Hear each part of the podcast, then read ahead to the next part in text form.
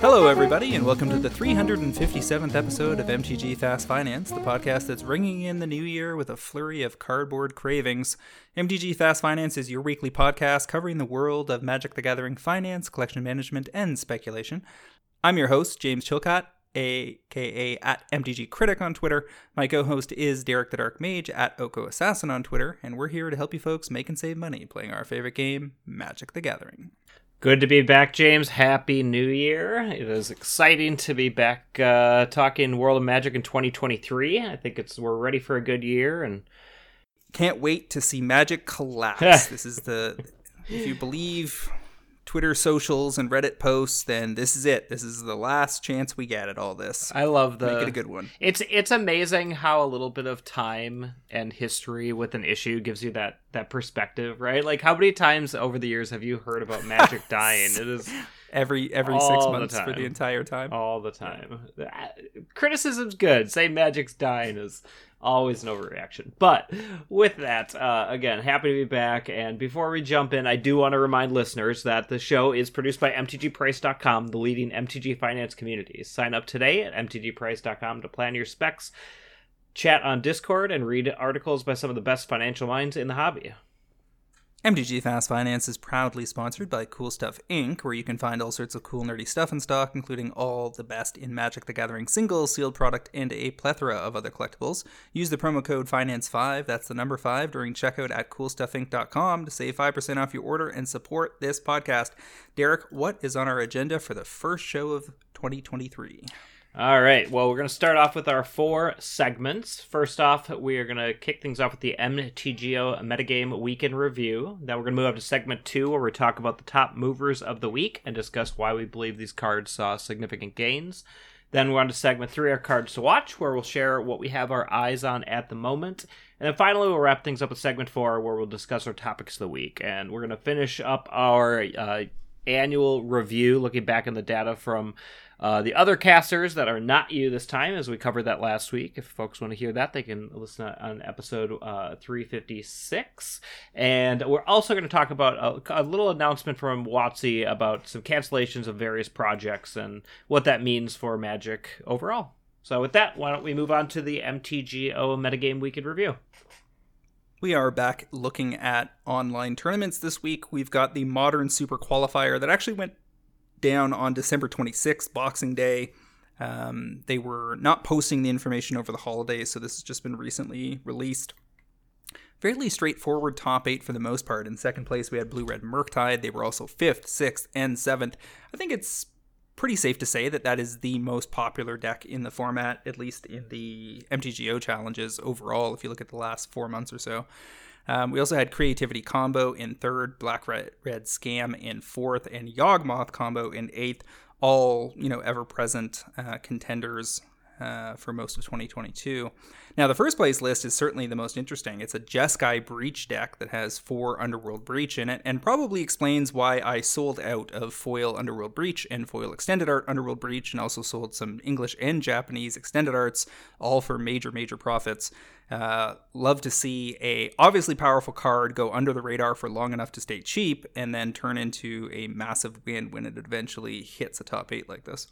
Yep, it's uh, it's moving on Magic Online too. It's everywhere. Uh, it's a good card, as we've talked about in the past, and yeah, not too surprising. I you know one thing I did notice that a lot of these um, Jeskai lists have Brotherhood's End in the sideboard. Not a ton of copies, but there were seven decks in the top thirty-two that all had one or two copies of Brotherhood's End, which is the new um, Brothers War card that gives you the flexibility of doing either three damage to each creature or planeswalker and planeswalker, uh, or destroy all artifacts with mana value three or less for two red and a colorless. Um, that's one that you know I think we talked about a little bit during the previous season because of the flexibility. It's a little bit more uh, useful compared to some of the other previous iterations of that card. So I, I, it was nice to see that um, in the sideboard of a bunch of lists. And I'll be curious to see that going forward. Not a huge impact on probably paper prices, but definitely something worth keeping an eye on. You know, it's an interesting include in this list, is, the Jeskai Breach, Breach list, is that the creatures are four Dragon's Rage Channeler and four Ragavan. No big surprise there. They are highly efficient threats. But you have two Baral Chief of Compliance, which allows you to do two things. A, reduces the cost of uh, instants and sorceries by one, and uh, also every time you counter something, you get to draw and discard. Now the thing is, you only on the countering side of things, you only have two remand in the main, and on the s- reducing spell costs side of things, the only things you can reduce are Manamorphose and Remand because Lightning Bolt, Consider, and Unholy Heat are already one casting cost. Expressive Iteration can't be reduced by one because it's blue and a red. So it also reduces Grapeshot and Prismatic Ending, but they've only got one and two copies of those respectively.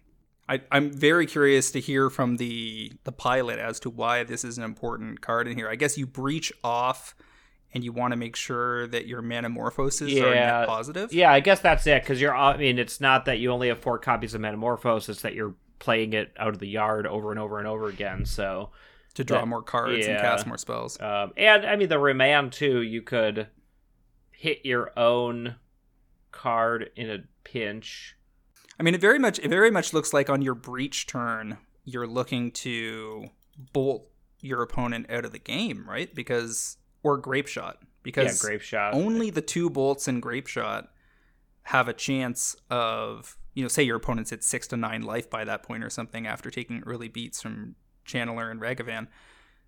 This is kind of the only way that you're going to get get the distance because unholy heat can only hit creatures and planeswalkers, so that doesn't help you any. Yeah, and this doesn't have Mox Amber, which so usually this setup, as a reminder to listeners who've heard about it from us in the past, is to have Mox Amber, Grindstone, kind of keep playing your Mox Amber, keep milling out your deck, building up, you know, your count, building up a mana every time you're doing that, and then you have enough to, you know, do whatever finisher you have. This is, yeah, very different from that, uh, totally different package. And this one actually has the full four Underworld Breach, which usually I think we see two or three. It's usually not all four, I believe. Yep. So fairly interesting uh, implementation of that deck. Now over in Pioneer, things were a little spicier. Uh, we had blue red Mer- Arclight in second, black red mid range in third, Greasefang in fourth. That's all kind of standard par for the course. Uh, what I don't see here is any mono green lists. Black red sacrifice an eighth, and then the other half of this is all is all fire.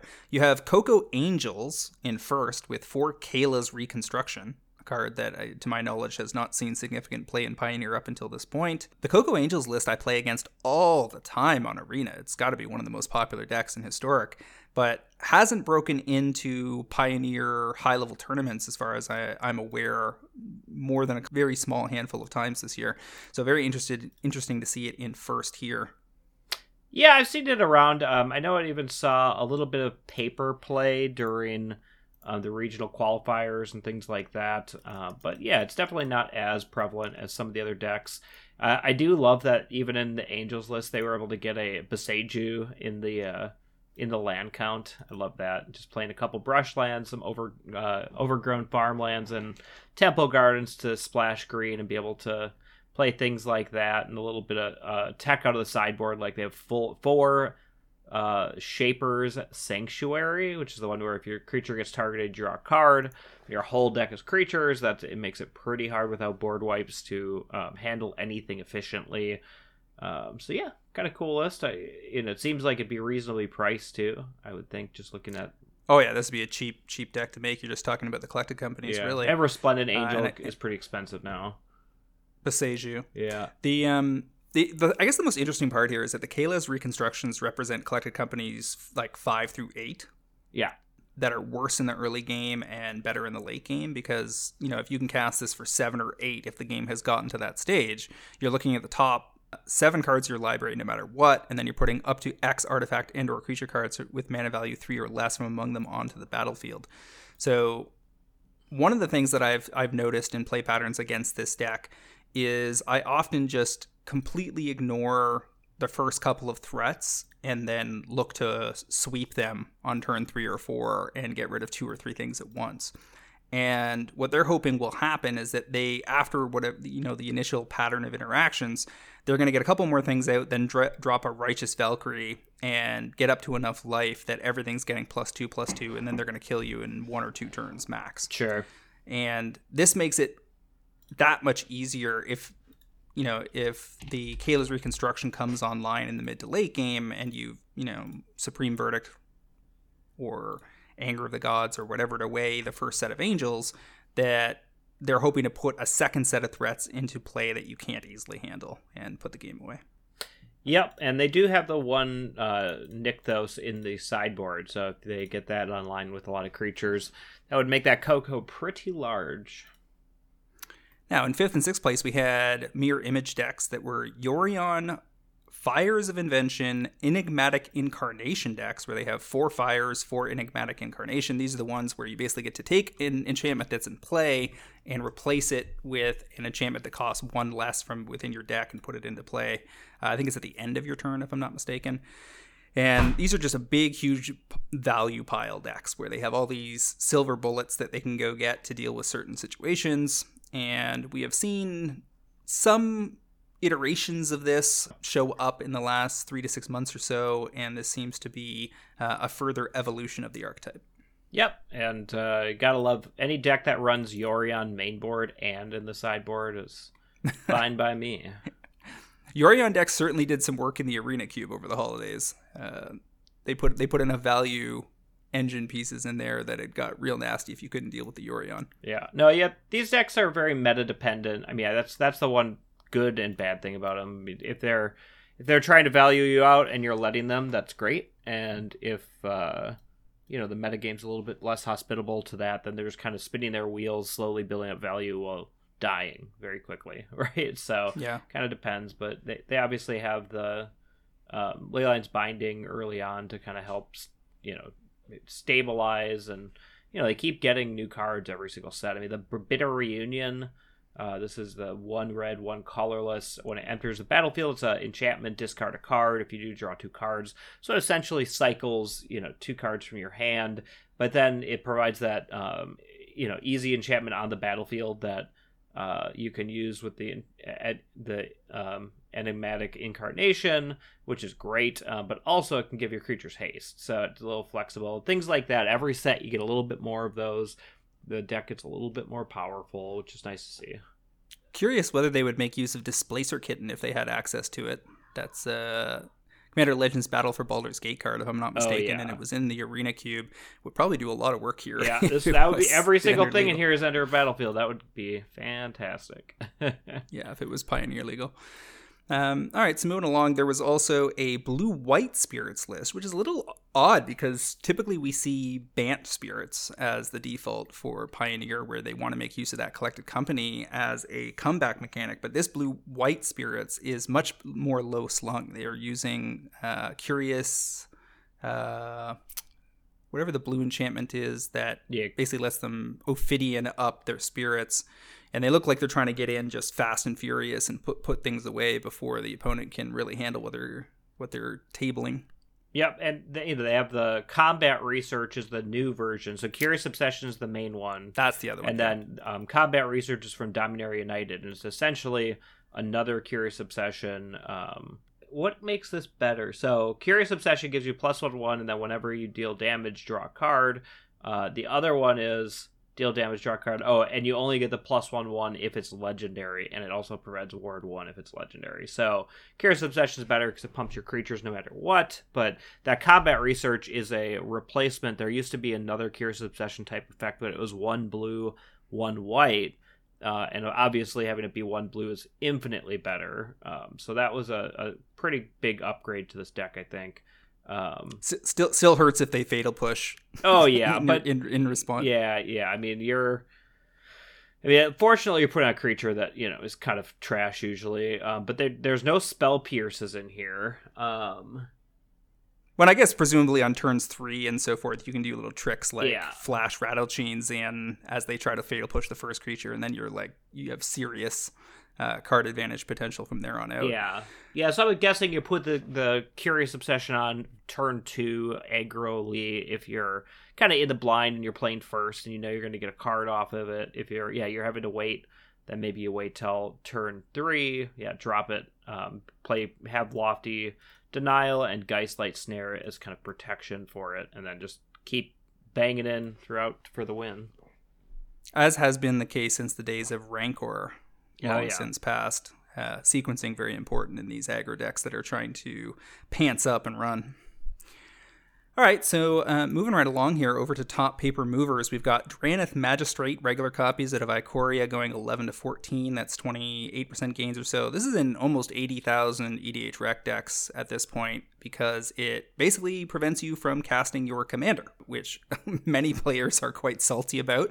In our play pods, it's just a, a regular speed bump that you may need to deal with against the white decks uh, with their variety of stacks effects. And, you know, usually any point removal or sweeper will deal with it. So I've never considered the card a problem, but there is certainly a vocal minority uh, that would love to see it removed from the format. We've got Rat Colony regulars at a Dominaria going four to five dollars. That's twenty five percent gains on the back of Rat Hype. Uh, Lattice out of Darksteel going uh, 49 to 66. This card only has two printings in Battlebond and Darksteel. Uh, Darksteel was quite some time ago. Battlebond was a relatively short print run, and that's also several years back. So, this ability to turn everything into an artifact has all sorts of different ways it can be leveraged, especially with all the Artifacts Matters cards we've got in the last few months. And uh, as a result, I'm not super surprised to see it gaining some ground. We've also got Fabricate and Greater Good, both of which are out of the Secret Lair Transformers drop that is still posted for sale for another two days as of the the posting the recording of this cast. Now this is an interesting situation because they have shipped units from this Secret Lair before the Secret Lair has finished selling, which to my knowledge is the first time we've seen that. And as a result, we've got some early but likely inaccurate price action on TCG Player because the majority of inventory may not yet have landed or is in the process of landing and getting posted. Even still, the, this marks these as cards to keep an eye on because even if they're going to dip later, they may be cards that will be targeted yet again down the road. In question, we have Fabricate going from 10 to 14 uh, in foil version. That's a early spike, as I said, that is mm, very likely, I think, to retract. It features Megatron getting turned into Galvatron, which is pretty cool. There's also Greater Good uh, going 10 to 18 in foil, and again, same kind of situation.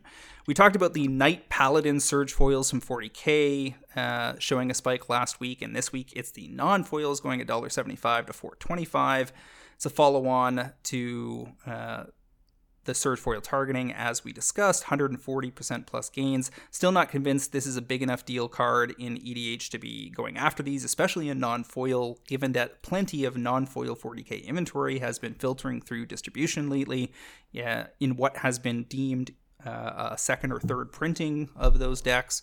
So, kind of thing I would lean into selling into as opposed to attempting to ride up to a further plateau.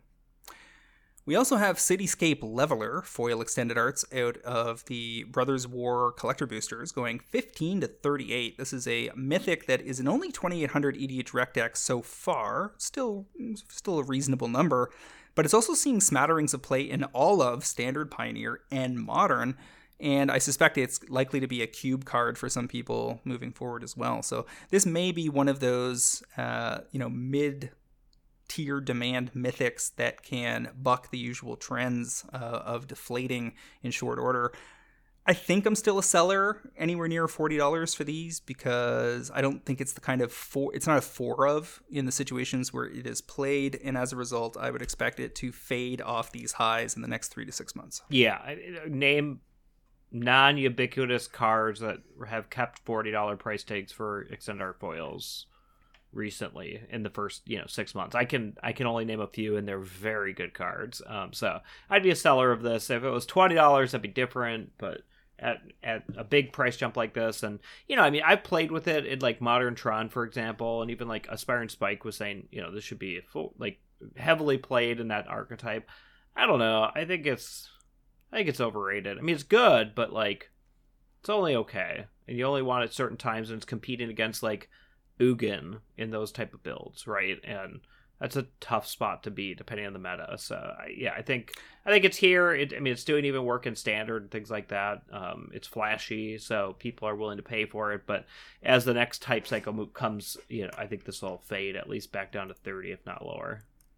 Cityscape Leveler is. I'm just double checking whether it's on cast. It is on yeah, cast. It's, it's yep. like like Ulamog. It's got a cast trigger, so you can't just flip it out of the yard and get the trigger but you could flip it out of the yard and then attack hasty and get the trigger. Right. So either so way, you're getting have... a trigger if you cast, or or, or assuming it gets to attack. But um, yeah, yeah. Well, if it if it's unearthed, it certainly will because it has haste off the unearthed. Sure, but they could sh- they could ping it before it attacks. True, and it's also eight to unearth, so it's non-trivial. Yeah. It's interesting because there was a conversation we were having over the weekend in the Pro Trader Discord where I had uh, flagged for people that I went ahead and bought 12 more foil extended art ledger shredders in the, I think it was high 20s, on the basis that it looked to me like the the most likely of two candidates, well, one of two candidates from spring set, spring and winter sets in 2022, the other one being Fable of the Mirror Breaker, that are so ubiquitously played across so many formats, and in Ledger Shredder's case as standard as a four of, often in Murktide uh, Blue Red Murktide, which we've discussed as possibly the most prominent deck in modern at present.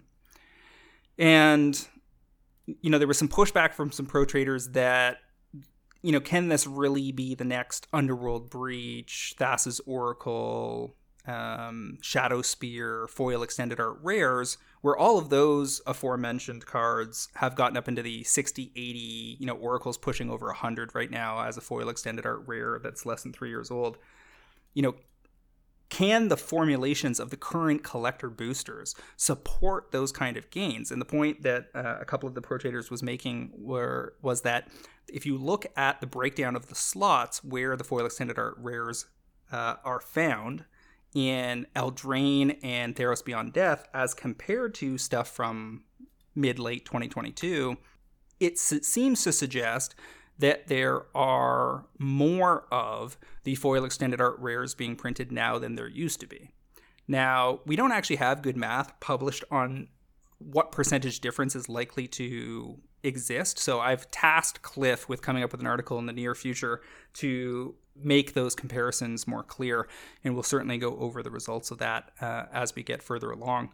That being said, I think things like Fable and Ledger Shredder are still very safe because their play patterns are even broader than things like Breach and Shadowspear and, and what have you.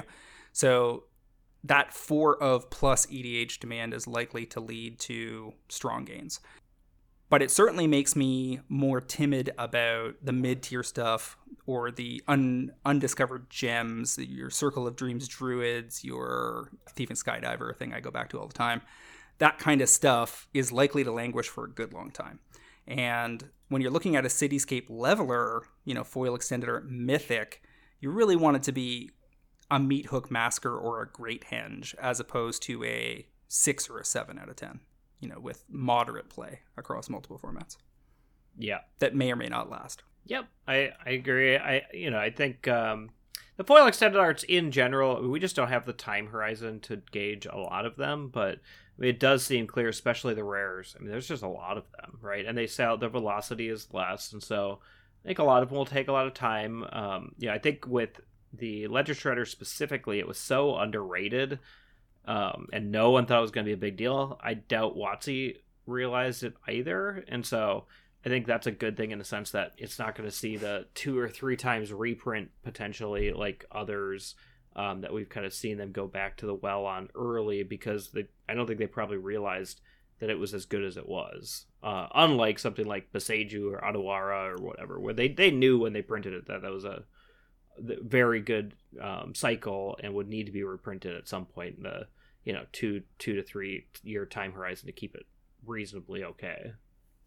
One, one of the interesting things for 2023 is that with Dominaria Remastered's set list fully revealed, the only other major reprint vehicles for the year are Secret Lair, the ever present threat, but also one that has pretty solid limitations in terms of what they will include there, in terms of total price value and how often they'll give us something like a Blightsteel Colossus. which is not very. Um, they tend to focus on more low to mid tier cards that are popular or niche, but not necessarily fifty to hundred dollar cards. Yeah, they gave us Ulamog and, too, which was also fifty. So it was surprising they had several yeah. of those. Right, which is why those two drops are yeah. are very notable and were flagged in the Discord as must buys. You know, the other only other major reprint uh, set that we're aware of potentially is the Lord of the Rings set which will presumably, because it's straight to modern, have some modern relevant reprints. So it's the kind of thing where, you know, Ledger Shredder has to fade that. But given the development timelines, it seems very unlikely that Ledger Shredder would show up there. It's much more likely that you might see additional MH2 reprint threats there. You know, you could see Solitude, Fury, that kind of thing, possibly in there. Although I'm not sure that those development timelines line up either.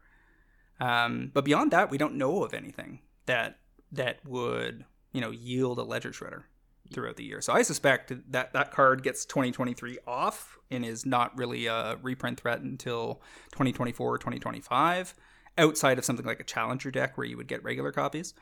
And as a result, I was comfortable moving in on those and looking for them to go whatever 30 to 60 plus inside a year to 18 months for that level of S tier staple has been relatively reliable so far in premium form. Uh, moving on to finish this top, top paper movers list, we've got Go for the Throat and Mawloc as surge foils being targeted this week. $1.50 to $6.50 on the Go for the Throats. That's in 50k EDH rec decks, although, although a lot of that would be inclusion in precons. And then Mawloc is only in 3000 EDH rec, going 10 to 45 you absolutely sell into that kind of plateau mm-hmm. on something like a Mawloc, which is certainly relevant for uh, the X matters smattering of X matters commanders and Lucius Kane or whatever it is. But I mean, your Mawloc, if you can get out on a Mawloc in the thirty to forty dollar range, you're doing very well. Yep, and take that all day. All right, you want to walk us through the top paper, uh, sorry, the top Magic Online movers of the week? Yeah, it's been a little quiet because they had a uh, so every you know a few months, six months or so, they do a all access pass that gives you every Magic card online for twenty five dollars. As a result, people haven't needed to buy a lot of Magic cards because even people like myself who have large collections often purchase it just to make their lives easy when they're playing a lot of Magic over the holidays. Um, so it's pretty timid week, but we did a couple movers. Uh, the first one is, I think, particularly notable. Dragon uh, Rage Channeler is up to almost four tickets now. Um, and this was a card that we called out in the Discord when it was about 0.2 tickets a piece. Um, so huge gains there. Uh, yeah, so I had a stack of about 100. You know, it's one of those things where Magic Online, sometimes you doubt yourself and you go, you know, I have a hundred. I should have a thousand. That's a lot of work. I'm just gonna, you know, call it a day. And usually, when you have those thoughts, oftentimes the, the right answer is just keep buying until you until your stack is so large because you know the, the risk is so low on something like this. But you know, at the time, Dragon's red Channeler was you know one of the top played cards in Modern and in Legacy, and you just look at that and you look at the um, uncommons from other master sets, which you know just don't get or high premium sets, I should say, that just don't um, have the supply like a, a, standard legal set, and they they often do very well. So this is not surprising, but I do think it's a good example for those who want to play a buy and holding game on Magic Online. Which is a lot more difficult to do. This is a, a good example of, of one that pays off and pays for many other failed specs along the way. So this is like 16 months out from drafting. Did it get? Did MH2 drafting get relaunched at some three point in times. that interim? It got launched oh, wow. three times. So yeah, that was one. I mean, there was a lot of uh, specs that were going to the moon, and then they re relaunched draft to try to tamp down prices. They kind of pulled it back, and then the third time they did it, everyone said, "Okay, what is the deal?" Like we're we're out kind of you know so the speculators started to move on for magic uh, or modern horizons 2 at that time. And then ever since things have kind of been moving up and down but it's not been crazy spikes along the way. Things like esper sentinel, sentinel though are getting expensive. That's up to almost 12 tickets now i believe. Um, dress downs up to four tickets five five, six, seven tickets. I can't remember. You know, it goes up and down. Uh, so some of those that were just insanely cheap have started to move up, and I think it's only a matter of time till we see things like ignoble hierarch or other you know other things that have been cheap along the way um, start to move up as well as supply just starts to get crunched out of the market now is drc present in treasure chests let me see. Uh, but this is actually, and those are only rares and mythics. This is an uncommon, so it is actually not in a treasure chest. Yep, at all. Got it. That that was my question was whether yep. uncommons from MH2 were showing up yep. in treasure chests because I would imagine that would have done a decent job of holding it down. So in future, like when we get to the Lord of the Rings set, presumably there will be some ridiculous uncommon creature that makes its way into modern, and we should be looking for that point two esque entry point to snap that off as we see that being a four of in multiple archetypes. Yep, I mean, and it goes for rares and other things too. Like Nettle, uh, Nettlecyst is one that you know we were buying at point ten tickets. Now you know at one point it hit over a tick, and now it's like a half a tick or something. But those are the type of cards where you know they see broad play, they're broadly applicable. Anything that gets under you know a tenth of a ticket, you can buy ten for a dollar. You do do that with the top three or five things, uh, oftentimes you're going to get paid. Um, even Unholy Heat is 0.8 tickets or 0.08, so it's still really cheap, but commons like that can even get up to a ticket in the future if they don't see a reprint, um, which is definitely possible. Okay. Moving on. All right, so we also have uh, Ox of Agonas, which is uh, Theros Beyond Death card, just going from 1.8 to 3.8 uh, for a little over 100% gains. Uh, not really sure triggered this specifically. Um, it's played in Dredge pretty broadly and some other archetypes, so I think that's just reg- regular play. Um, and then Karn, Scion of Urza, went from about uh, three quarters of a ticket to almost two for uh, about 150% gain. And for what I can tell, this is based on some 5 deck lists that had uh, Karn as a one of in some uh, fringy Tron decks. Uh, but the, you know, there are several different versions of it that each had. Um, one or two copies, so I think that might have just moved moved a little bit of digital cardboard, but not a ton of ton going on there. Alrighty, moving on over to cards to watch. Looks like I am the lonely soldier for the week. So I'll just dive right into my two selections. I'm looking at the Arcum Dagsson Regular. Again, this is a card that has only been printed twice, once in Cold Snap and once in Double Masters. Regular frame copies are up to $20. There's plenty of pressure from artifact fueled decks in EDH. Arkham is in only 7,800, but basically, any blue Artifacts Matters deck will run this card because they get to swap an artifact in play for a non creature artifact out of their deck and put it directly into play if they can tap it. If you have something like a Swiftfoot Boots or a Lightning Greaves in play, then you usually get to go to work right away. And it's always been good in the you know Breya builds that I run it in, um, and I'm sure people can run it in various forms of Urza as well. For this to go to 2030 seems pretty likely. The only real threat here would be a Secret Lair, and I'm suspecting that we don't have a lot of artifact themed Secret Lairs lined up for this year, given that the we're kind of moving on from from that theme uh, and deeper into the Phyrexian mechanics heading into first half of this year. So Arcum might go the whole year without a reprint, and if that's the case, then I I think it would be tough for this not to go 20 to 30. So I was surprised. I looked this up a while ago. The EDH rec numbers, I was surprised to see it only at 7,500. It feels like it should be a lot higher. Do you have any thoughts on why if it's not getting reported in more decks? I, I think it's just that it is has a relatively narrow theme. Sure. Some something like a, a Shadowspear can just go almost anywhere. As long as you got creatures to equip it to, it's going to fit into your deck. But Arcum is really in a I'm fooling around with big artifacts theme, and so I want to sneak a big artifact into play. And there's at least 10 to 15 different commanders where this matters, but not a ton of them are in the top 10 all time. Like if we look at top commanders of the last two years, for instance, Atraxa, Lathril, Yuriko, Ur-Dragon, Kenrith, Edgar Markov, Wilhelt, Prosper, Korvold, and Isshin are the top 10 and none of them care about artifacts. Mm-hmm. So, you know, if, if any of the artifact commanders were in were in that list, you'd see more of it going on. Now, if we look at the past month, Urza Chief Artificer is number three after Jodah, the Unifier, and Lathril, and so Urza certainly cares. And you can make an argument that Shorikai cares in, in number 8 rank, Mishra is number 12 at present, and Breya is number 14. So there's lots of artifact decks being built at present, which creates that pressure on Arcum that didn't exist over the last two years right. when most of those artifact centric commanders had not yet been printed. All right, fair enough. Yeah, I was surprised. I thought it'd be much higher. Um, so because I'd looked at, and you know, th- so my only concern, I agree with the logic. I think my only concern here is that looking at the price charts, this did spike pretty hard um, when the Brothers War was announced and all the artifact themes were coming out. So I just worry about a retrace. Um, I, I think it, and also the best and also the best returns are now behind you. Right. Like this should have right. been called three months ago to get the best ROI possible. if you need a need a copy, I think I would have no problem buying in, considering that you know artifact themes are coming, and so I I doubt it, the gas is going to kind of get let up on this, and it is a mythic from original double, double masters, so the supply is very low. So even if um, some of the gas gets let off, the uh, pressure gets off, uh, you know, the kind of gas, I I think it it has a pretty low or high floor. Um, even after the price increase, just because it is such a low supply reprint. There's actually a couple of additional points to be made here. One is that if it had been just printed in Double Masters 2022, and say as a rare, even if it had seen a price bump, I would totally have avoided non foils.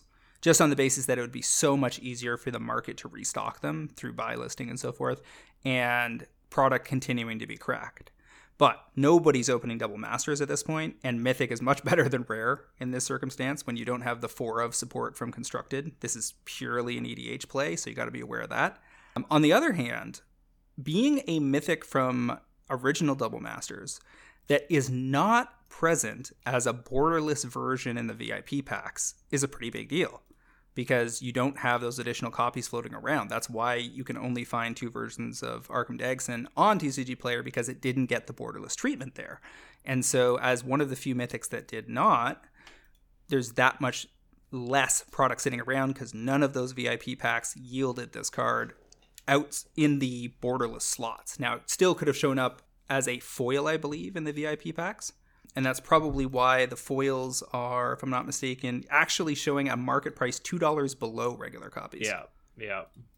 But the regular versions would not have been opened there, if I recall correctly. Bottom line, uh, I think you have a window of opportunity here.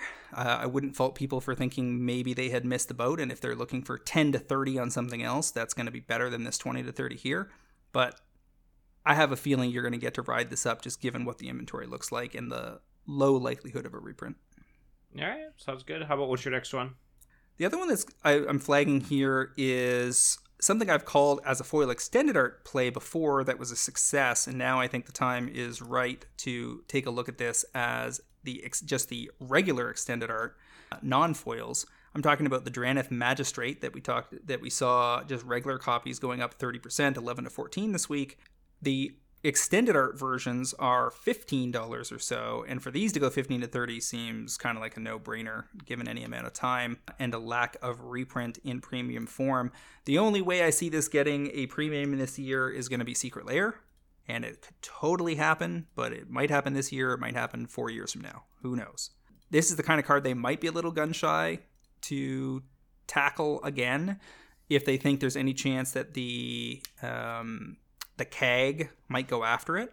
And that's also probably one of the threats that people should be aware of before they spec on it. Is that this is the kind of card that has been mentioned in CAG discussions before, where just the fact that it it's a no fun for anyone card, where the person that casts it prevents their opponents only from casting not only their commanders but other things as well because it says your opponents can't cast spells from anywhere other than their hands that's why it affects commanders because they're coming from the command zone but it also stops you from you know snap casting back a instant or sorcery from your yard and you can't cast from exile with prosper all that kind of stuff so Magistrate's a big, big deal card in EDH. Arcum Dagsson's only in 8,000 decks. This is in 10 times more decks in a much shorter period of time.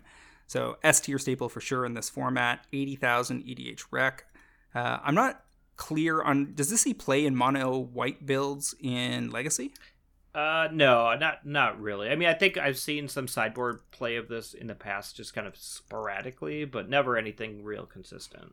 Got it. So near mint, uh, extended arts down to 28 listings. No really major uh, inventory other than the gaming company having 24 copies left at 22.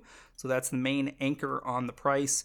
And I have a feeling that given the pace of sales, there is every opportunity for over the next six to 12 months for these to slowly drain out of the market, given the distance from Ikoria crack jobs, and allow this to float up from 15 to 30. All right. Yeah, no, I, I really like this. I think uh, the fact that it is a problematic card in some people's eyes makes it less likely to be reprinted. Um, obviously, it has the risk associated with it on that, but you know, I, I don't know. There's so many bad things you can do with Commander. Like this is easily removed. It's a one three. Like play play some interaction, in my opinion. But um, yeah, if I was on CAG, a card like this would never, ever, ever, ever get banned. Yeah, no, same, same here. Um, I, I, I want to play interactive games. I don't mind point removal or sweepers. I don't mind people interfering with my commander because I build my decks to interfere right back. So yeah, uh, yeah. So I'm curious. But you often that doesn't mean anything. premium. Um, you know, I'm curious why you went with the the regular copies versus the um, foil extended art. Foil extended art. Yeah. Foil extended art has already been called by me on cast Got a while it. back. I'm Okay. pretty sure, um, and has already succeeded. This uh, took longer to drain out, as is you know typically the case. The extended arts tend to drift up kind of in lockstep with the foil extended arts, but the inventory for the FEAs tends to drain faster because there's just less of them. Yeah, And yeah, just seemed like the right time Alright, for the card. fair.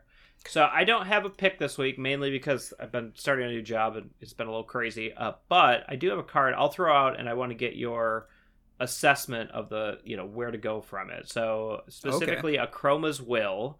Um, uh, I have a large stack. I had a very large stack, and I've sold through many of them uh, of the regular copies that I was in on for like a couple bucks. I mean, they were so cheap. Now I'm regularly selling them for 15 bucks a pop on TCG Direct. Um, the foil extended arts, which I don't, uh, I only own like one or two copies of, are only 28, uh, which seems cheap relative to the the higher price for the non foils as they keep climbing. So I'm curious of your thoughts on what should be the uh, exit price that you would focus on for the non for the basic version, and whether you think people should be looking at the foil extended art version. Inventory on the regulars is looking relatively deep, but the charts on both foil and regulars have been up, up, up, up, up all through the last year. This time last year, well, kind of early February 2022, these were as low as five to seven dollars for regulars to foils, and now both regulars and foils are converging somewhere in the thirteen dollar plus zone. So it's it's basically just gonna keep working its way up that chart until a Secret Lair reprint hits it, which is I think the most likely. And as with the Drannith Magistrate, this is just a question of not if but when. Yeah. You know, if it if it dodges it all through 2023, then the price action will continue to be positive. It's funny you mentioned this card because I just sold a foil extended art at 29, which I'm totally fine with because acquired in Japan at like nine dollars or something. So Nice.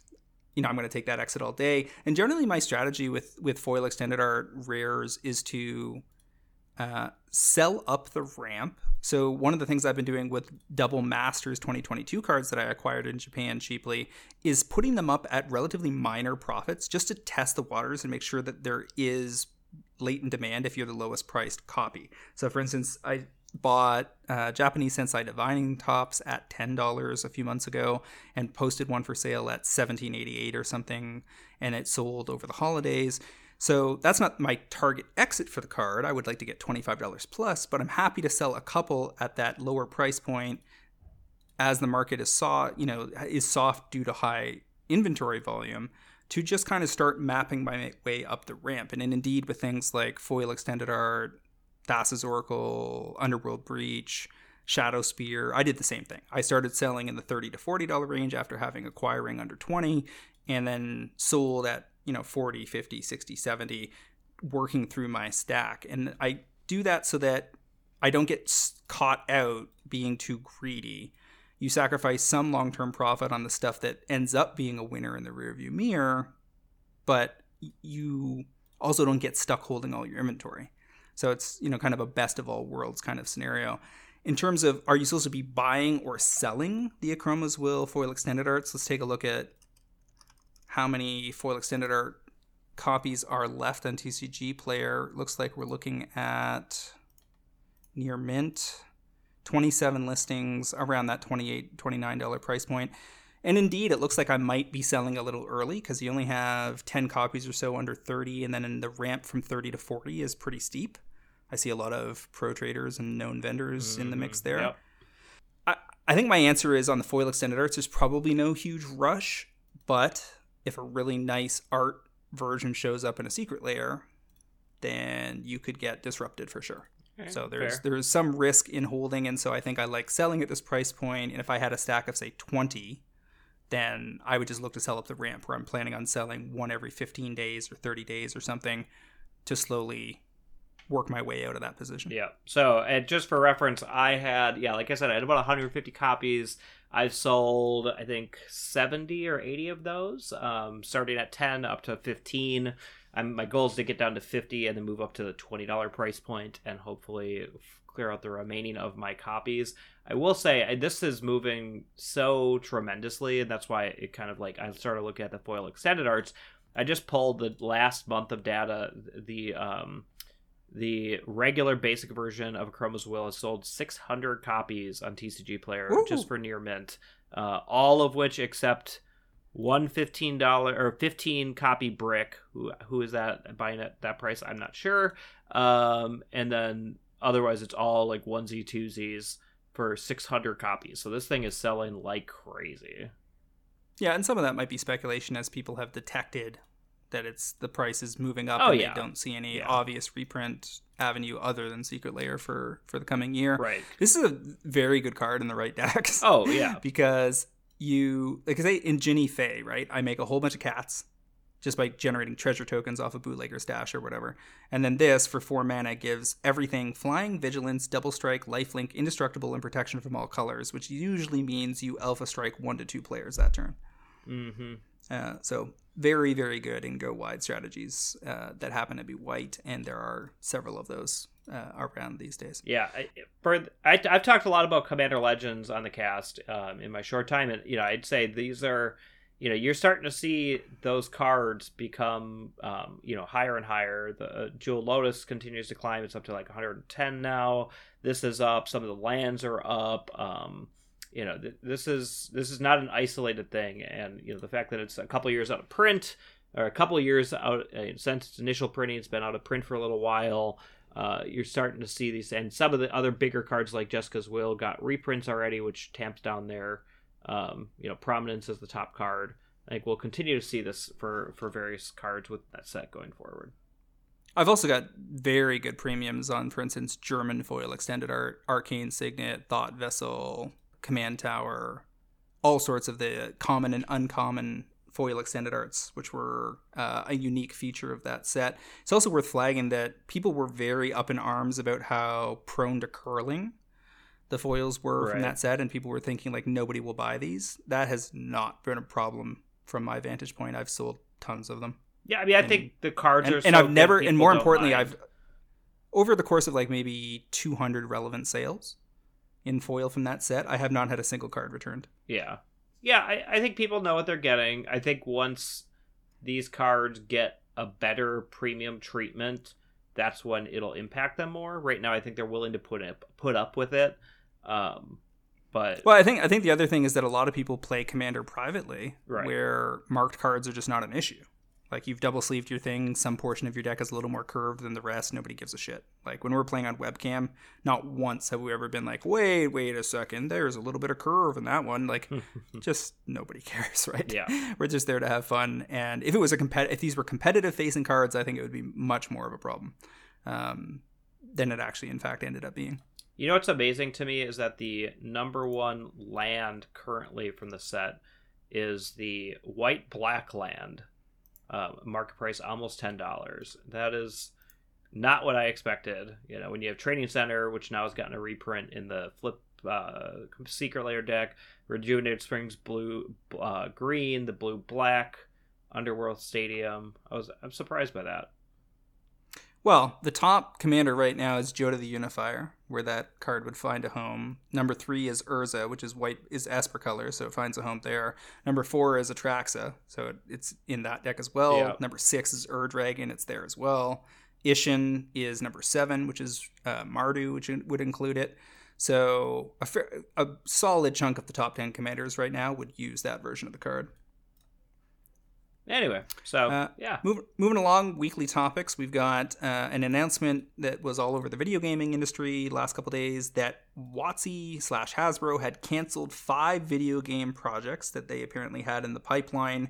This largely impacted their third party partners because, of course, WotC Hasbro has no idea what to do with software or video games. So almost every such project that they work on will have an internal team that is partnered with an external developer to actually bring the game to life. And apparently, this affected partners. Uh, Boston based Otherside Entertainment and Bellevue, Washington based Hidden Path Entertainment. Both are uh, mid tier development uh, houses. Uh, none of these games are games we knew about in terms of having there having been any announcements. So presumably they were fairly early on in the development cycle. Uh, there was also apparently 15 job losses at WotC that were related to this. And though I'm sure the YouTube pundits will make much ado of this development, I would suggest that this is kind of largely a nothing burger. Hasbro has got tried to go hard at many many digital projects over the last decade. At one point they had a whole digital content studio that was set up that was supposed to develop a whole bunch of movies and so forth and that's how you got the Battleship movie very awkwardly.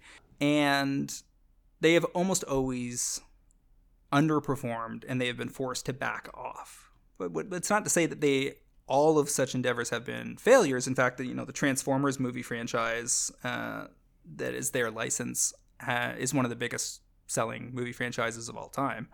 And even movies like G.I. Joe, etc., did better than they deserved to, given how terrible they were. You know, it's disappointing, certainly, that we won't have as many options on the, the, the gaming side. But I'm also of the opinion that they should absolutely be doing this, you know, a refocusing on getting two or three really amazing licensed games out the door as opposed to taking some kind of shotgun approach. Most of their attempts at Magic games that were not Arena over the last decade have been failures. And it would be amazing for them to, say, nail a Shandalar reincarnation at some point and really like knock it out of the park. Yeah. I, you got to do what you do best, right? And video games clearly isn't WotC's forte. Um, you say it's not a core everything except Arena. I, I would argue Arena's been a pretty big failure too in a lot of ways. I mean, obviously it does fine, but it's it hasn't killed Moto, which which should have happened by now. It never sparked esports like they wanted. It still doesn't have necessary formats it hasn't it really engaged people in high level tournaments like they wanted. You know, I mean, from a from a variety of ways. Even though Arena's better than their other products, that doesn't you know it's it's still only okay relative to what it could have been. Yeah, I think that's yeah. We're saying the same yeah. thing from different angles. Yeah, yeah, the, it, it's not that it's a failure; it's a cash cow success that makes a solid chunk of additional revenue, but less profit than they would like, in part because the business model on Arena it has lower ARPU than Magic Online because there are many ways to play for free on Arena that aren't present on Magic Online. Um, I've basically been playing for free on Arena the entire time, and I play all the time. Um, because if you draft well, you don't ever have to give them any money. Which your, that statement is what makes me think, and I'm the same way. Is does it really make them a lot of money? Well, it doesn't make as much money per user, but it did broaden the number of people that were using the platform because there are a lot of people that were turned off by how archaic the Magic Online interface was. Sure. And there are certainly like I was playing very little Moto until Arena had been out for about a year, and now I play way more Arena than I ever did Moto. Right. Now, I'm not giving them any money, but there are clearly people that buy cosmetics because every single time I play somebody, they've got a pet and I don't. Yeah. So the majority of players have spent gems on pets and cosmetics and whatever. I see all sorts of that all the time when I'm playing. I suspect that it's that it has hit a is that reading between the lines on statements they've made to their investors, they've hit a plateau yeah. on Arena where they haven't broken into the Hearthstone esque market where they've captured a broader segment of the gaming industry and ended up you know, getting, you know, being a top tier, well known mainstream video game. It, instead, they did had a modest success pushing out their audience. But there's an argument to be made that that may have undermined, along with COVID and along with set design issues, the standard format in paper because right it's very easy, especially if you're you're drafting a lot, to end up with the cards to play standard on Arena. And during COVID, everybody kind of got out of the habit of playing at their LGS. A lot of LGS is closed due to, you know, all, all of the COVID lockdown and restriction related issues. And some have rebounded, some have disappeared permanently. And I'm very curious to see where youngest format for Magic and paper is going to land in the next three to five years, given all of those dynamics together. Yep. Now, the the other uh, thing we wanted to go over this week was the rest of our 20, 20 it's supposed to be the 2022 year end review but in terms of cards to watch we're actually going back to summer of 2022 back one year to July of 2021 so that we're looking at uh, specs that have had time to mature. And last week we looked over my stuff and my totals just to recap my totals were annualized ROIs of 33.21% on all picks, 118% if you looked at my top two thirds of picks, and 248% at my top one third. So this week we're going to look at the pro trader picks. Every few weeks or so, we tend to uh, solicit the pro traders to submit their own cards to watch, and we include those usually one per cast when we think get around to doing it. And looking at what the Pro Trader selected, there was a total of, let's see here, 30 selections through that time period. And if you looked at all picks, the total cost would have been 328, total revenue would have been 351, average hold time of 216 days, which results in a non annualized of 7.21, but an annualized of 12.49, which is uh, significantly more modest uh, versus my results my all-time all picks was three times the pro trader average. However not entirely fair nor is it really apples to apples because you know they're sort of our pick usually my pick of a pool of options presented from the pro traders so and there have certainly been many times that we have not used a pick that people have gone on to echo results for in the pro trader discord and it becomes obvious in the rearview mirror that they have presented an excellent pick that wasn't used. So, given that it go their picks go through the filter of my selection process for the most part, sometimes Travis, sometimes Cliff, you have to keep that in mind that they did fine and probably would have done a lot better if we would actually have selected the absolute best pick each week. So, there's probably some fail rate built into our bias. Now, if you look at their top two thirds and top one third, uh, they go from quite modest to actually quite good. Uh, the top two thirds was 171.50 into 247.11 in terms of buying one of each, and the annualized on that is 108%, which is so if you only bought some, you know, two out of every three things selected by the other pro traders, you get up to 108%, and if you manage to filter down to the top one third, you get to 219%, which is not too far off my total of 248. So from that perspective, pretty solid. Some of the top selections of the year included pro trader Joneth calling out Academy Manufacturer uh, foil extended arts to go 6 to 20, and they got up to 19 as of last May for 221% uh, raw gains.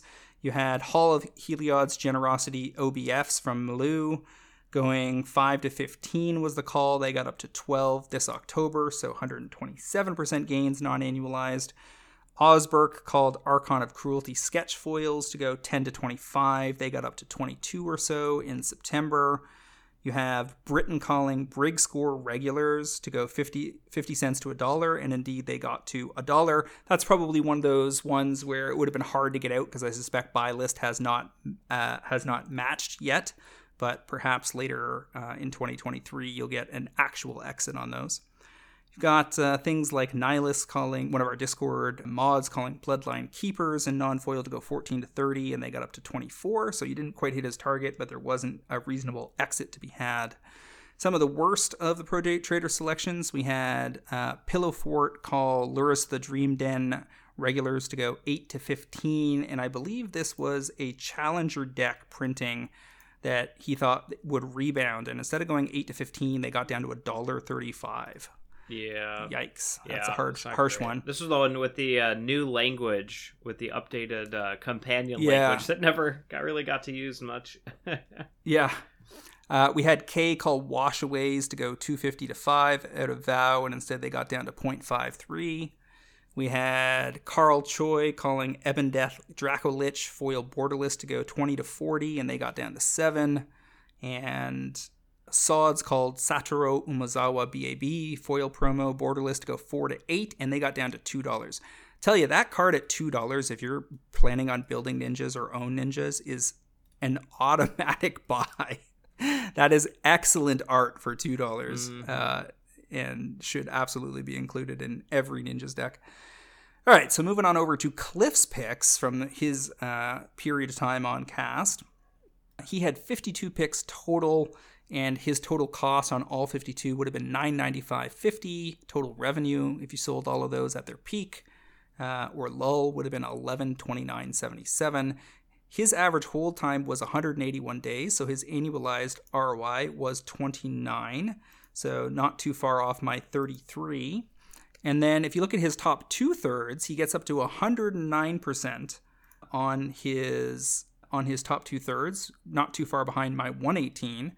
And then on his top one third, he actually beats me. He gets up to 319, or almost uh, almost 320 percent over my 248. And the reason for that is his top one third average hold time was only 140 days, which was significantly below my hold time. So he had more timely picks that paid off big. Some of those included Wargate regulars going, he called to go, uh, sorry, regular foils from Avacyn, no, not Alara Reborn, uh, to go 10 to 30, and it got up to 41 in September. Bonecrusher Giant regular showcase to go 2 to 350, got up to 550. Mystical Dispute foils to go 6 to 20, got up to 13, so not quite all the way there. He had in the web of war foils to go 12 to 30, got up to 25. The Sram Senior Edificer OBFs uh, out of Time Spiral Remastered to go 15 to 30, and it got almost per- picture perfect on 30 in September. Patron of the Vein to go 9 to 20, uh, got up to 18 in November. Sarkhan Unbroken foil borderless from the War of the Spark uh, Mythic Edition. I think yeah, Mythic, Mythic, Edition, Edition 3, yeah. if I'm not mistaken. 35 to 60, got up to 59. So uh, the, the common theme here is Cliff recognizing near term trends in EDH commanders and leveraging low supply cards to get solid returns in relatively short periods, which is the kind of thing that pro traders tend to love. So I'm sure that they made some decent money on some of these. Now, if we look at some of Cliff's worst picks of the year, they would include things like Jukai Naturalist foil promos to go 7 to 15. They got down to $2. Goes to show that those LGS foil promos, you really need to triple check the overall scarcity as well as the play pattern to make sure that the market's not going to be flooded with them. He had ignoble hierarch sketch foils to go 7 to 15. They are currently at $3. Criminally cheap. yeah, just just ridiculous. I mean, there part of it is that MH2 had a big print run. Part of it is that MH2 is an extremely broad set. I mean, something like 40 cards from MH2 have top aided in modern yeah. tournaments. So there are a bunch of cards that in a in a set with less hits would have seen greater gains, or had they to a greater degree restricted the print run of MH2, uh, you would have seen greater gains sooner. Uh, some of these, if they don't see reprints in the next, you know, one to five years, are certainly going to be big gainers, but it's tough to say which will be which. Uh, Cliff also called out fractured identity foils from Secret Lair to go 8 to 15. They got down to 4. Morbid Opportunist foil, silver screen foils to go 25 to 50, and they're currently at 12. I suspect because they were tar- a lot of those silver screen foils have been targeted up the ramp and then natural demand has not supported that, and so they have tend, tended to backslide when the speculator activity le- lets off. He also called Gilded Broker's Ascendancy foils to go 11 to 20 on the basis that it's kind of an auto include in uh, Planeswalkers Matters builds like Atraxa, which is still quite popular these days. But they have still gotten down to $5 for Gilded foils, which is probably an attractive buy for the long term, to be honest, because that a Gilded Foil Broker's Ascendancy seems like just about the last thing they'll ever reprint. yeah, that's true. Super unique treatment. Um, not popular enough anywhere outside of EDH to matter, and it's niche inside the format. Uh, he also called Cabal Coffers. Uh, I think it's just regulars to go 28 to 50. Keep in mind, Coffers was so high heading into the MH2 printing that as its price collapsed, it started to look like a bargain. But instead of settling in the mid 20s, it's gotten down to the mid teens. It's currently at you know $16 or so as of September. So uh, a, a, lot of the stuff that didn't work out tended to be MH2 related. I also see Yavimaya Cradle of Growth on his list uh, to go 20 to 40, but it's still sitting at about 19. So some of that stuff's just going to need more time to mature and certainly will carry some reprint risk the longer time goes on. But on the overall, Cliff and I had relatively similar results uh, on the all picks, top two thirds, top third, and the pro traders were not too far behind us. So more and more evidence stacking up over time that this is a pretty good community to be a part of. And especially if you come in with a critical eye and you are able to filter through all of the various cards that are discussed, you are likely to end up in a pretty strong position. Yeah, and you know, honestly, the year time horizon is ideal, right? Like we all want to get in in six months or in and out in six months or a year, but you know, sometimes things don't do that, right? And we went through a bunch of them on the cast right now, like Ignoble Hierarch, um, Cabal Coffers. Um, I see others on here like Apex Devastator, Yavimaya, um, J- uh, uh, uh, Palace Jailer. You know, there's a lot of things on here that you know in the next 12 months I think they're going to do very well. So even though we're looking at um, a very positive one year time horizon, uh, I think in the next 12 months, we'll see even more gains for a lot of these. It's also interesting because a lot of my best gains are on things I've been holding for two or three years. Oh um, yeah, a lot of the stuff I report, I report in the sales data reporting channel, um, and once you annualize them, they're certainly less impressive, but they're still very strong versus say my stock portfolio, which does well as well over time. But you know, I might beat the market by five percent on average or something, mm-hmm. whereas with this, I you know my magic portfolio tends to beat the market by two or three times. So that doesn't it would be interesting at some point to go back over say a 5 year period and see how many of the failures that are flagged you know two three four years ago end up being wins given enough time and how many of them just sink even further still right. like is it better you know, at what point should you be turning the corner and either cashing out for a loss and moving on to the next thing versus being willing to hold? I mean, the same kind of conversation we were having about Akroma's will earlier. The other thing that's kind of absent in all of this data is the the there are many pro traders whose model is completely different than any of this. They are looking for quick flips. They want to get in on the stuff that's spiking right now. They're going to go buy it today locally. They're going to flip it online 3 days later and they're looking to get relatively modest gains, usually something like 10 to 40%, but they're doing it in rapid succession and they're trying to chain those things together to get a really monstrous ROI if they get enough bets right over the course of an entire year. And I think that in the grand scheme of things, the person that can that does that model and gets it right a really high percentage of the time, that's about the biggest ROI you could have in a year. That's how you could take a thousand dollars and turn it into ten thousand, right. not a thousand into three thousand, which would be more typical in my model. Um, but I also suspect that if you looked at, say, a group of 100 of those people, the vast majority of them would not be able to ratchet a thousand to a 10,000.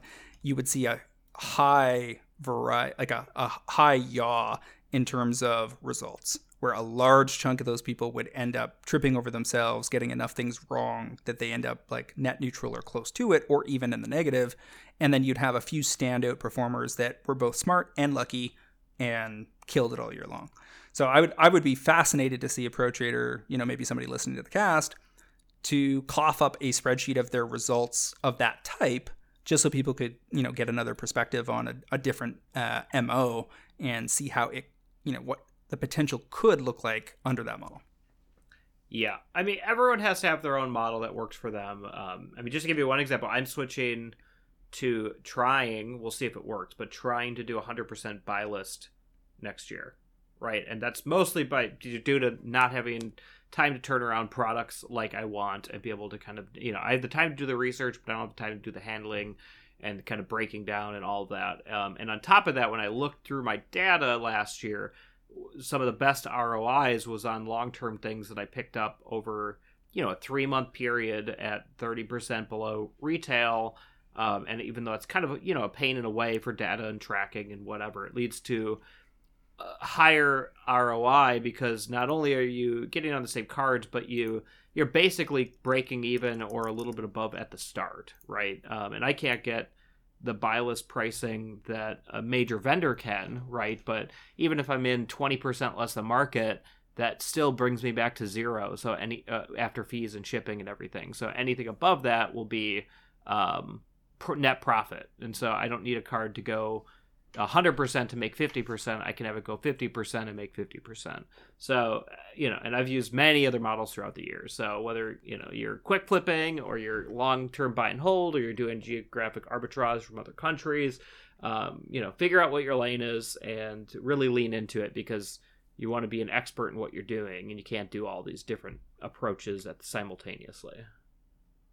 Yeah, and I'm you know, we talked last week about my results for 2022 on eBay, and I went through my numbers this week for the other two things. Uh, well, I, I have two models buy specs locally, and then there's there's international arbitrage, but that also feeds into just selling online or selling locally. And then there there is a buy list component to my action, which is probably about maybe 20% of total sales at this point. ROI tends to be very, very high on it because that's like where I'm buying bricks of 50 or 100 and tends to be when I'm buy listing because I only sell individual items if they're ten dollars or above.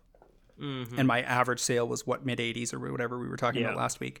The stuff under ten dollars by necessity is buy list because I'm not going to list a five dollar card on eBay. I have no interest in packing that package. So if I have something like a Goblin Engineer that I'm in on at a dollar ten, and then CK this fall posted at 278 or something and I've got 100 copies sitting in a acrylic box, that's exactly the kind of thing I'm buy listing that I have no interest in selling on eBay.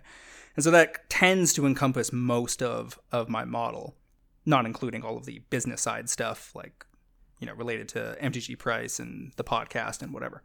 Heading into 2023, I expect my modus operandi to be much more, you know, exactly the same kind of thing. So far, despite there being all sorts of Reddit posts and blog posts and stuff floating around about how the collectibles industry has seen a major downturn this year. From my perspective, a lot of that still just looks like not so much a downturn as a coming off a inflated high from the year prior. And also vendors struggling with reconciling the inventory management heuristics that they used for arguably decades in the booster fun era, where lots and lots. There are tons and a higher pace of reprints, a higher pace of new cards, much more overhead at the LGS level in terms of managing all of that, and them needing to figure out a method of adjustment. But from my perspective, as someone who has relatively contained inventory, no staff, low overhead, basically working from my living room and in the wee hours when I'm watching Netflix or responding to emails or whatever, and I'm just stuffing envelopes, nothing has really changed. I mean, the, the premium side of the market that I handle and and address seems to be business as usual. Yeah. Now, if I saw eBay sales fall off 25% in the first quarter of 2023 versus the two or three years prior, then I will certainly raise a red flag. But so far, it's business as usual. Uh, I don't know about you. My sales already, just since the turn of the new year, have been pretty good. Um, I, I actually saw much higher sales through the holiday season yeah. than I was expecting. Yeah, the holiday was okay, and then for whatever reason, I, I don't know if people kind of said, "Oh, it's the new year, let's do something." But I've had a number of sales that surprised me, um, which is great. I, I hope my, my read my read was Christmas money getting spent. Sure, but I can see that. Hard to say. Well, uh, but normally, I soon. normally this is a re- yeah, true. I mean, I can't I'll tell you if you want to get prepped for ma- optimizing 2023, if you're worried that there is a general recession in collectibles, but you have a lot of inventory, get it listed because you do not want to miss out on the late February through June period where the majority of Magic gets sold. Yep. Yep. I agree. All right, where can people find you online, my friend? Yeah, folks can find me on my Twitter at Oko Assassin, and otherwise, uh, yeah, on this cast. How about you, James? You guys can find me on Twitter at MTG Critic, as well as via my occasional articles on MTGPrice.com and my constant haunting of the Pro Trader Discord. I would also like to remind our listeners to check out the MTGPrice.com Pro Trader service for just $9.99 a month or $109.99 per year. You can get early access to this podcast, fantastic articles by the best MTG finance minds in the business, low cost group buys, and a super active Discord forum that will drive better returns and save you money. Playing Magic the Gathering. We were just wrapping up the group buy for Dominaria Remastered tonight at a very attractive price and those should be shipping out very shortly to get people into people's hot little hands. All right, get those Force of Wills. That's uh, there you go. Although I do like the art from the other the the whatever the it was last printing. Yeah, I guess Double Masters a little bit. Better, Double Masters VIP. They're both good. They're both good. Anyway, well, once again, MTG uh, Fast Finance is proudly sponsored by Cool Stuff Inc., where you can find all sorts of cool, nerdy stuff in stock, including all the best of Magic Gathering singles, sealed product, and a plethora of other collectibles. Use promo code FINANCE5 during checkout at CoolStuffInc.com to save 5% on your order and support this podcast. James, that brings us to the end of another episode. Really enjoyed our discussion as always. Thank you, thank you, Derek. Happy New Year to you and your family, and we'll see all of you next week on another episode of MTG Fast Finance.